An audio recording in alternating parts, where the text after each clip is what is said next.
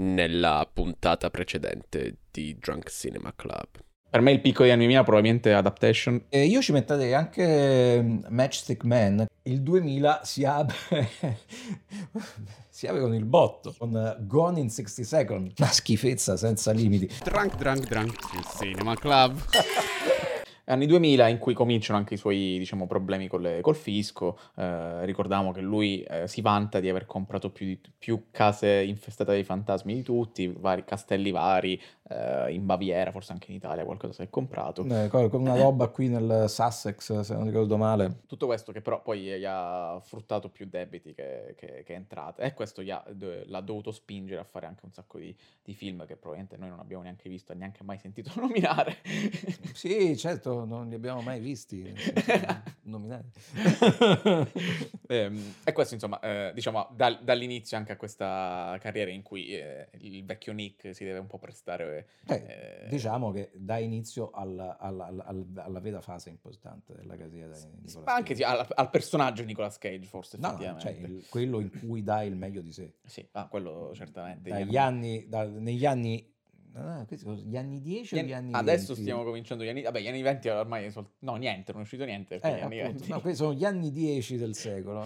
Gli anni 10, sì, che diciamo lo riportano in auge, se vogliamo, come personaggio. Ormai, diciamo, la fisionomia dell'attore Cage cambia. Quindi non è più questo attore che stava nelle copertine di GQ come tra i 100 migliori attori del mondo. No, è passato, diciamo, dall'altra parte della barricata come idolo cult per tutti gli appassionati di cinema, che lo amano proprio per essere diverso fondamentalmente dallo stereotipo dell'attore hollywoodiano. No, è per il fatto che se ne frega assolutamente. È logico che questo lo fa perché ha una necessità, però è anche vero che questa necessità, da un certo punto di vista, lui l'ha trasformata in un marchio di fabbrica, ed è... io la trovo straordinaria questa cosa. Poi in realtà gli anni 10 partono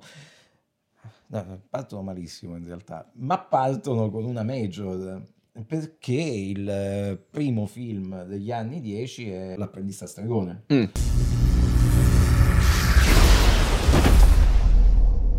What you just did isn't possible. I have been searching all over the world for you. You are going to be a force for good and a very important sorcerer. But for now, you're my apprentice. I'm a what?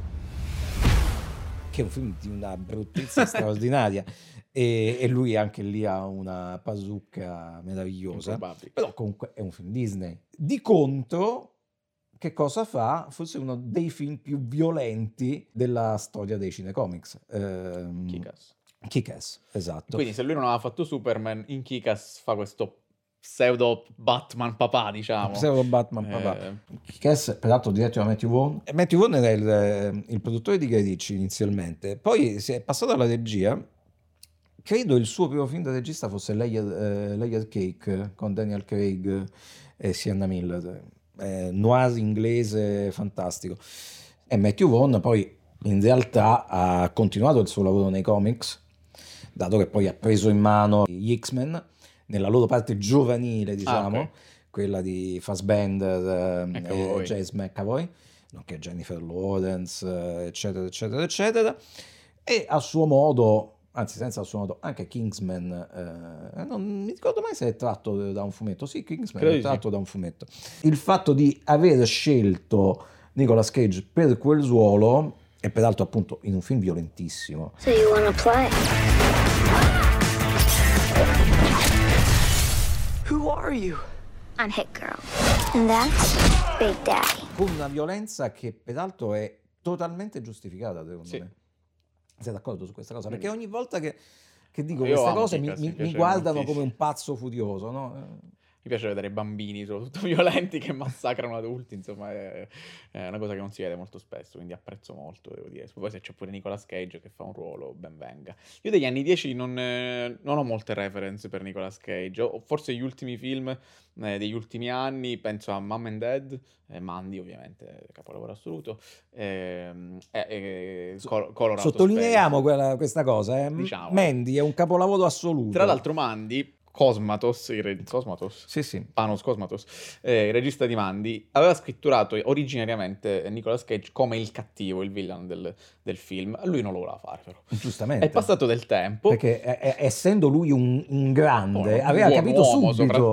A intercedere poi è stato Elijah Wood, che credo sia tra i produttori del film, se non, sì, se non lui è. Ha questa casa di produzione che si chiama Spectre Vision, che produce quasi esclusivamente, anzi esclusivamente, sì, lui è appassionatissimo di horror, tra cui peraltro c'era questo film molto bello che non mi ricordo se poi mai uscito in Italia, che si chiama A Girl Coming Home at Night. Mm-hmm.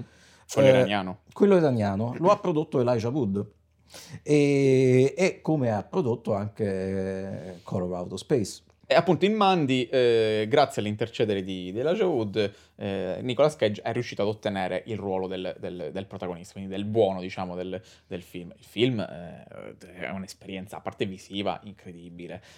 Ci sono delle scene pazzesche, veramente esagerate. C'è una scena in cui Nicolas Cage si forgia un'ascia gigante. So what you gonna do with that man? I'm going hunting. So what you hunting? It's crazy evil.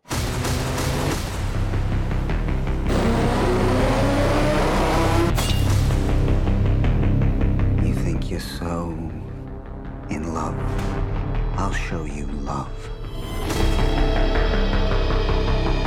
Oh man, they wrong with you.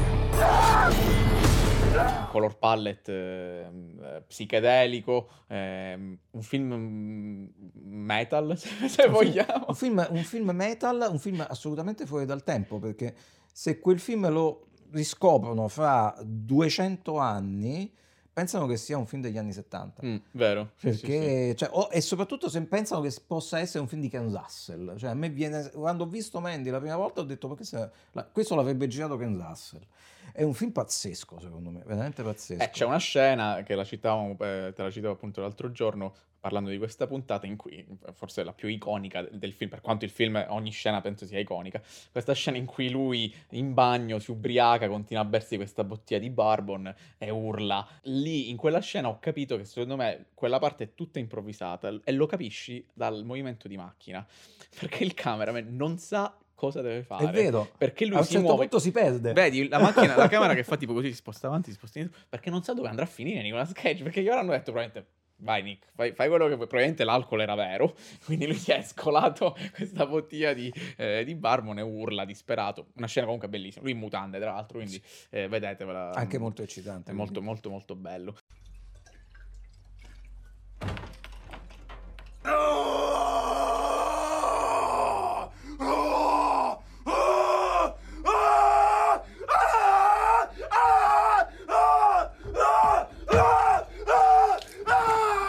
Quindi per me questo è Nicolas Cage degli anni 10. In realtà lui ha fatto un grande film, Joe, film per cui secondo me avrebbe avuto anche, avrebbe meritato un po' più di riconoscimento a livello critico e anche a livello di premi. Però purtroppo Nicolas Cage è entrato in quel loop terribile per cui non viene più considerato, sì. Ed è una follia. Perché io francamente non vedo molti attori che sono capaci di mettersi in gioco così. Assolutamente. Cioè dal punto di vista interpretativo, ma anche dal punto di vista fisico. Nicolas Cage è uno di quegli attori che ancora considera se stesso come un corpo cinematografico e quindi si concede completamente. E non gli interessa essere ridicolo, perché nella sua concezione del recitare non lo è di fatto. C'era stata anche una grossa intercessione proprio da parte di Elijah Wood per portare Nicolas Cage agli Academy per fargli una nomination come miglior attore. Lì si inventarono un escamotage dicendo che Mandy in realtà era uscito in VOD prima o dopo i termini in cui andavano presentati i film. Nicolas Cage secondo me, non dico che magari meritasse miglior attore, secondo me sì, però una nomination come miglior attore ci stava benissimo, tanto che ovviamente Mandy è un film talmente fuori dagli schemi che l'Academy non sa come gestirlo. No, prima, peraltro, stava a Cannes alla Kingsman e fu un trionfo alla Kingsman, o meglio un trionfo. C'è chi lo ha amato alla follia, chi ha detto che è semplicemente una follia, c'è molti hanno detto che è un film bruttissimo. Chi dice che è un film bruttissimo, secondo me capisce molto poco di cinema, perché è un esperimento, ovviamente certo. È un film totalmente sperimentale ed è meraviglioso, onirico, c'è tutto, per questo. Così come in buona parte lo è Color Out of Space, che ho visto, finito di vedere subito prima di registrare questa puntata. Tu hai indagato la vita di Richard Stanley perché sei rimasto affascinato da questo pazzo sudafricano personaggio. Appunto, Nicolas Cage e Richard Stanley funzionano proprio perché molto spesso uno guarda i film di Nicolas Cage anche disinteressato da quello che è il film stesso. Cioè, io guardo i film suoi perché c'è lui. Potrebbe essere qualunque cosa. In questo caso nella maggior parte dei casi è quello. Perché vuoi vedere la sua performance, vuoi vedere quanto si riesce a spingere oltre la decenza, mi verrebbe da dire.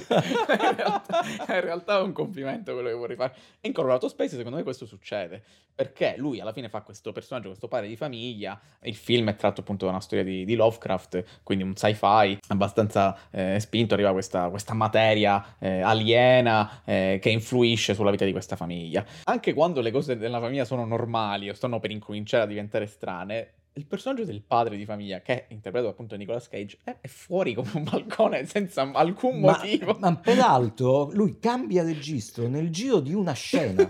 C'è una scena in macchina che ricordo in cui lui va da di matto completamente senza ragione. It's just the color. Can you believe me now? I don't know what I believe anymore.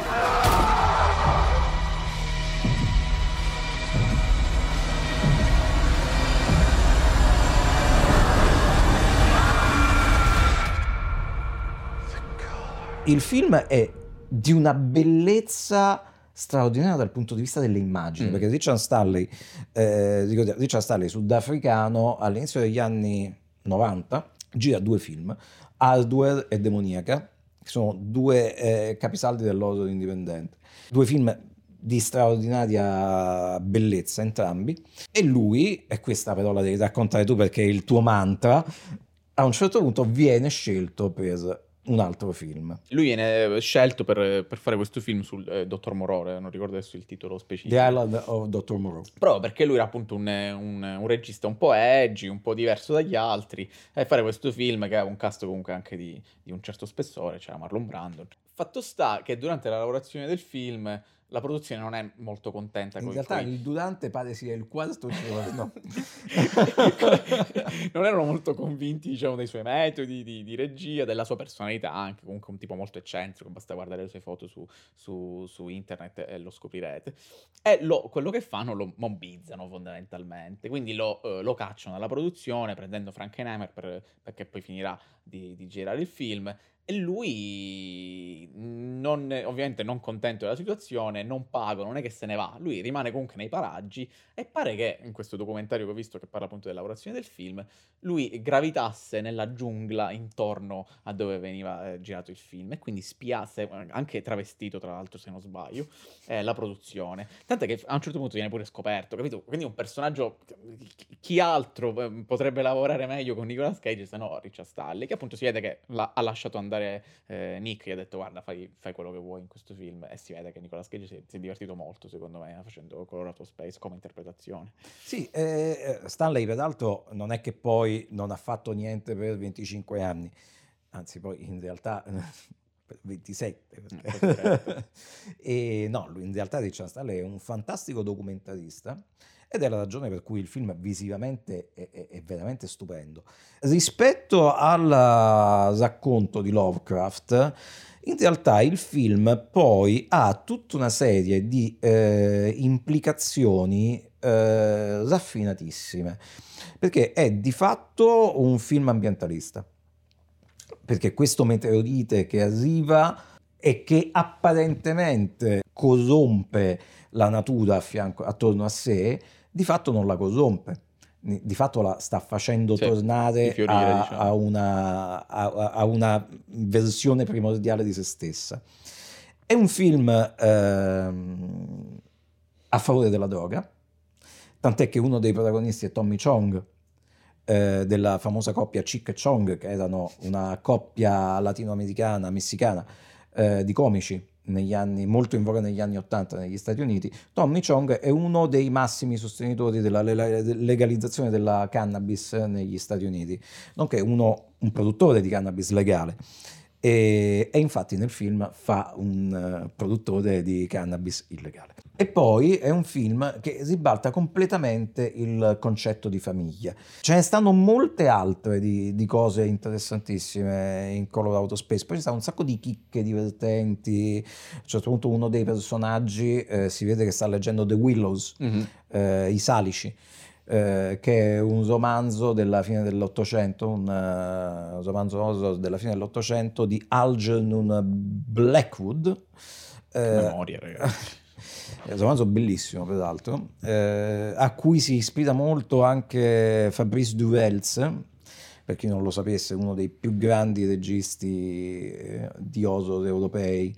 Il suo ultimo film, che si chiama Adoration, o Adoration, a seconda della pronuncia, è un incrocio straordinario, bellissimo, meraviglioso, tra Giochi proibiti, Il Signore delle Mosche, The Willows e Cuore di Tenebra, interpretato da due adolescenti, da due ragazzini pazzi. È passato al Festival del Cinema di Roma nella sezione Alice nella città.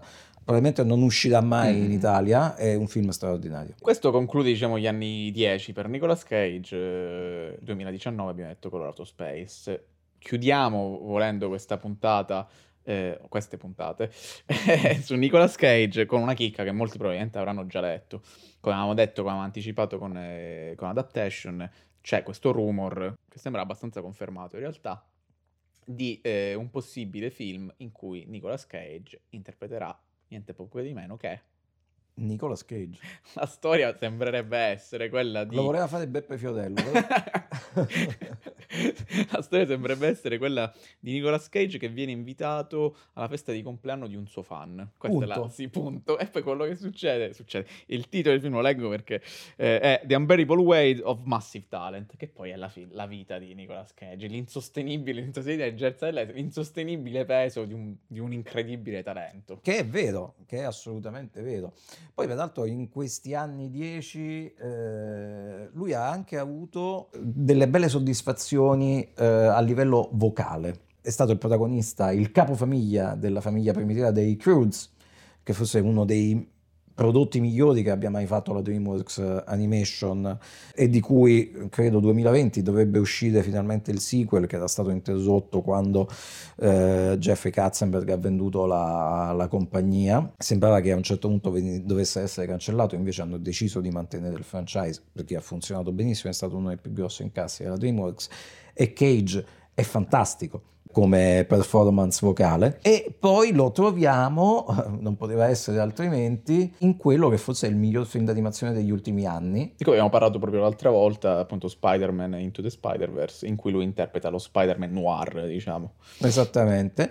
E aveva già fatto anni prima un ruolo vocale in Ant Valley, che è un film che in realtà ebbe poco successo, ma che secondo me non era niente male. Il fatto che lui comunque venga scelto per delle performance vocali e ovviamente significa che sei un grande attore. A proposito di performance locale, lui è anche il narratore del documentario su Anton Yelchin, che la famiglia stessa l'ha scelto. Ah già, è vero, bellissimo. Un documentario molto struggente, se non lo conoscete il personaggio, Anton Yelchin, giovanissimo attore, morto per un incidente di macchina molto tragico, perché la sua macchina, che pare avesse appunto un difetto di fabbrica piuttosto conosciuto dall'azienda, lui morì schiacciato dalla propria macchina, che si sganciò fondamentalmente dal freno a mano e venne schiacciato contro il cancello di casa. Sì. Lui che aveva pure anche una malattia congenita. Sì, aveva una malattia degenerativa.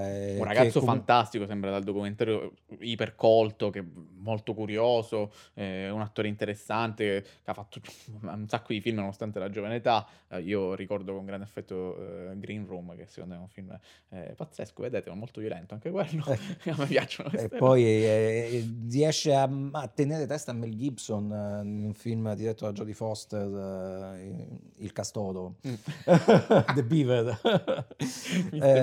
E stranamente poi ha, nel giro di pochi mesi, ha due ruoli insieme a Jennifer Lawrence, proprio in The Beaver e poi in un piccolo film indipendente in cui in realtà la coprotagonista è Felicity Jones, di cui adesso non ricordo, Like Crazy, passò al Festival di Roma.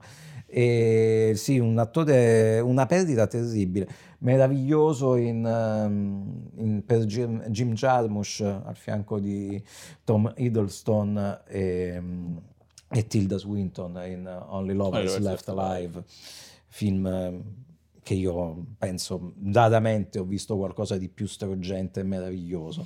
Il documentario si intitola Love and Tosh, se non erro. Sì.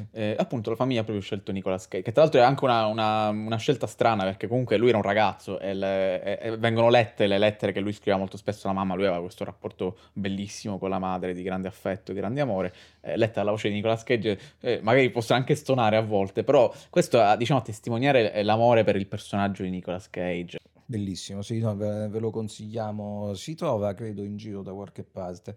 E niente, quindi noi quello che possiamo dire è che Nicolas, io spero che tu possa vedere queste... venite a sedere qua per un po' di barbon.